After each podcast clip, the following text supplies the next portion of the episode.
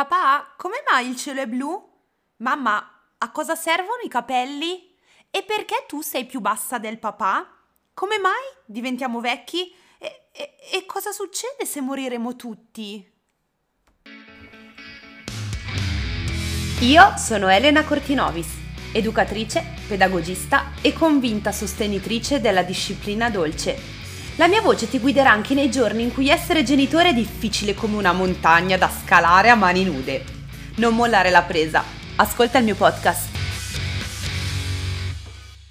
Oggi entriamo nel mondo delle domande difficili che ogni giorno i nostri figli ci fanno. Tutte quelle domande che ci fanno pensare, oh mio Dio, voglio scappare in Messico, oh mio Dio, chi me l'ha fatto fare, ma perché proprio a me? No, ti prego, vai a chiedere al nonno in realtà fa parte del naturale sviluppo della curiosità e dello sviluppo cognitivo del nostro bambino. Tantissime cose, tantissimi eventi che noi adulti diamo per scontati, perché ormai grazie alla nostra esperienza fanno parte della nostra quotidianità, per i nostri bambini invece sono novità, sono novità che fanno rinascere in loro quella enorme curiosità tipica di un bambino.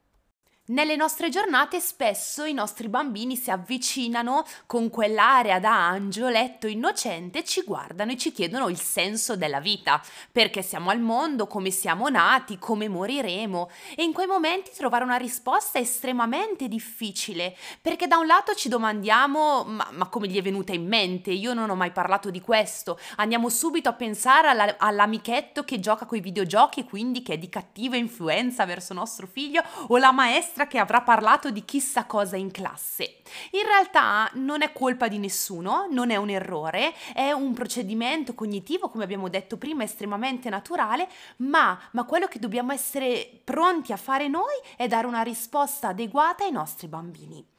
Sì, vabbè Elena, tutto semplice, dici come fare perché io ho l'ansia da prestazione. Ho deciso di dividere questo episodio in 5 punti proprio per andarvi a schematizzare in maniera eh, precisa e diretta quei punti da seguire nel momento in cui arrivano quelle famose domande scomode dei nostri bambini. Punto numero uno, fondamentale, non aver fretta di rispondere. La fretta si sa, la fretta è cattiva consigliera e mai come in questi casi è invece importante prenderci del tempo e non dare una risposta affrettata ai nostri bambini. Perché? Perché le risposte affrettate, non ponderate, non ragionate da parte di noi adulti verso domande così importanti per il nostro bambino possono portare ancora più dubbi rispetto a soluzioni. E ricordatevi sempre le mie parole, un bambino che ha dei dubbi, un bambino che ha delle risposte non conformi a ciò che lui si era aspettato, porteranno in lui voglia di scoprire ancora di più, porteranno in lui il desiderio di andare a ricercare delle risposte da altre parti, magari da altri compagni, magari da altri pari, magari da altri adulti che non hanno la consapevolezza delle risposte che potranno andare ai vostri bambini. E questo discorso si slega completamente da un discorso di età. Il non aver fretta di rispondere alle domande dei vostri bambini è scollegato dall'età del vostro bambino. Questo vale sia che il vostro bambino ha due anni, sia nel momento in cui il vostro bambino è in preadolescenza o adolescenza. Dobbiamo avere coraggio di dire al nostro bambino di aspettare un attimo, che abbiamo bisogno di tempo per poter dare una risposta, perché la sua domanda è una domanda importante e come tutte le domande importanti meritano un approfondimento. E quindi non aver fretta significa anche non delegare al papà o alla mamma la risposta, o al nonno o alla maestra, è prenderci la responsabilità di rispondere a una domanda che per il nostro bambino in quel momento è molto importante. Il messaggio fondamentale che deve passare in questi casi è la non svalutazione della domanda, perché in quei momenti svalutare la domanda potrebbe anche significare svalutare il bambino in sé. Anche se la domanda apparentemente ci fa ridere, ci fa sorridere, perché sono divertenti i nostri bambini quando ci chiedono perché le unghie crescono o perché il suo piede è più piccolo rispetto a quello di suo fratello. Dietro c'è una domanda importante, c'è un dubbio importante che va scardinato o perlomeno va accolto. E qui ci colleghiamo al secondo punto, che è quello di cercare insieme a lui il motivo di quella domanda. Cercare di capire perché quella domanda gli è venuta in mente, se in qualche modo quella domanda gli fa venire un po' di mal di pancia, dei dubbi, delle domande, se magari è una domanda che è arrivata perché ha sentito la maestra parlare di qualcosa, perché ha sentito magari al telegiornale qualcosa, perché magari i nonni confabulavano tra di loro parlando di qualcosa e a lui è arrivata qualche parola che l'ha messo in dubbio. Più il bambino è grande, più potete utilizzare le loro domande, le sue domande come punti, come trampolini di lancio per iniziare una comunicazione empatica insieme a lui. Cosa ti ha portato a farmi questa domanda? Come ti senti quando parliamo di gelosia, di morte, di qualcosa di più importante, di malattia? Tutto questo sempre utilizzando la parolina magica della calma, della calma legata al rispetto della domanda, senza scoppiare in faccia in una fragorosa risata ai nostri bambini quando ci fanno queste domande, perché dentro di loro si portano qualcosa di importante che vogliono condividere e da parte loro ci vuole coraggio a condividere con noi questi dubbi. Quante volte ci rendiamo conto che magari non chiediamo qualcosa al commercialista, al medico o al collega perché ci vergogniamo e pensiamo che la nostra domanda sia sciocca. Guarda, ti chiedo questa cosa, ma so che è stupida, scusami. E magari la risposta dall'altra parte è: ma no, ma figurati, nessuna domanda è stupida e lì ci sentiamo un po' meglio. Ecco, il nostro obiettivo in questi casi è far sentire proprio così il nostro bambino, non sciocco perché fa delle domande sciocche, ma molto importante perché nessuna domanda è poco importante addentrandoci un pochino più nella praticità di cosa rispondere ai nostri bambini di fronte a queste domande, arriviamo al terzo punto. E qui utilizzo un'altra delle mie parole preferite quando parliamo di disciplina dolce, che è quella della verità.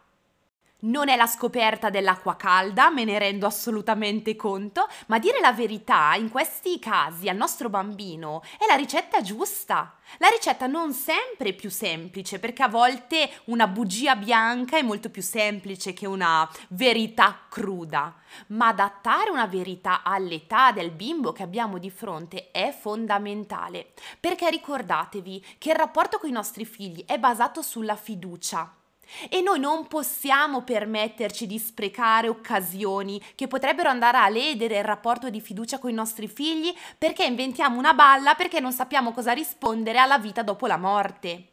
Cerchiamo di dare una risposta veritiera in base all'età del nostro bambino. La stessa domanda avrà una risposta molto diversa a due anni, a quattro anni e a dieci anni, perché la risposta si andrà ad evolvere in base allo sviluppo cognitivo del bambino che abbiamo davanti. E qui ovviamente ci ricolleghiamo al primo punto. Perché? Perché se io ho calma, chiedo tempo e insieme al mio bambino trovo delle risposte, e poi lo vedremo nel punto 4, io non sarò obbligato a dire una bugia perché mi devo salvare al momento, devo tappare il buco dell'ansia e quindi vado avanti con la bugia tanto se ne dimentica. I nostri bimbi, ragazzi, non si dimenticano nulla, hanno una memoria di ferro. E quindi è meglio prendersi del tempo, andare con calma, ma dare una risposta che li soddisfa al 100%, perché è una risposta vera. Vi ho già dato uno spoiler del quarto punto che adesso andiamo ad approfondire. Il quarto punto si collega tantissimo ai primi tre. Perché? Perché nel momento in cui affrontiamo la domanda con calma, chiediamo del tempo, legittimiamo la domanda del nostro bambino, potrebbe essere che comunque Nonostante il tempo, noi a una risposta non ci arriviamo, perché magari la domanda è davvero complessa. Beh, tornando alle domande dell'incipit, io non so perché abbiamo i capelli, per tenerci calda la testa, non lo so, devo studiare, devo informarmi. E quindi partendo a verbalizzare proprio questa cosa, e quindi al mio bambino dirò, accidenti, davvero bella la tua domanda, è stata una domanda davvero interessante, io in questo momento la risposta però non la so. Cosa possiamo fare? Possiamo andare a chiedere al papà, se sa la risposta e insieme possiamo imparare. Oppure siamo nel 2022, possiamo prendere un PC, cercare in Google e trovare risposta. Cerchiamo insieme come mai abbiamo i capelli e vediamo il signor Google che risposta ci dà. Possiamo andare ancora più in là, possiamo organizzare una gita in biblioteca per andare a vedere un libro sul corpo umano che ci spiega la ragione per cui l'essere umano ha i capelli. E perché lo zio Giovanni i capelli non li ha? Giusto, già che, ci, già che ci siamo, ci prendiamo anche un libro sulle calvizie. Questo so che vi fa sorridere, ma in realtà è la base della costruzione di un rapporto di fiducia e di scambio con i vostri bambini.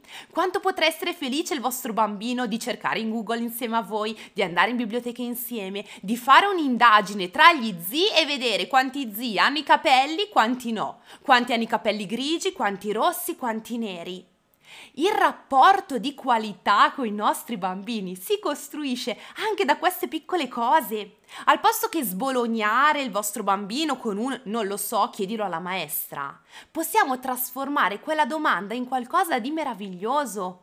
In tutte quelle attività meravigliose che leggiamo in internet fini a se stesse. No, trasformiamo quell'attività in qualcosa che ha come fine la risposta delle domande del vostro bambino.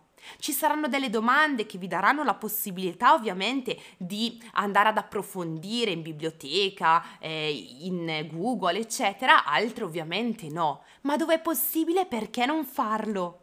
Siamo giunti al quinto ed ultimo punto.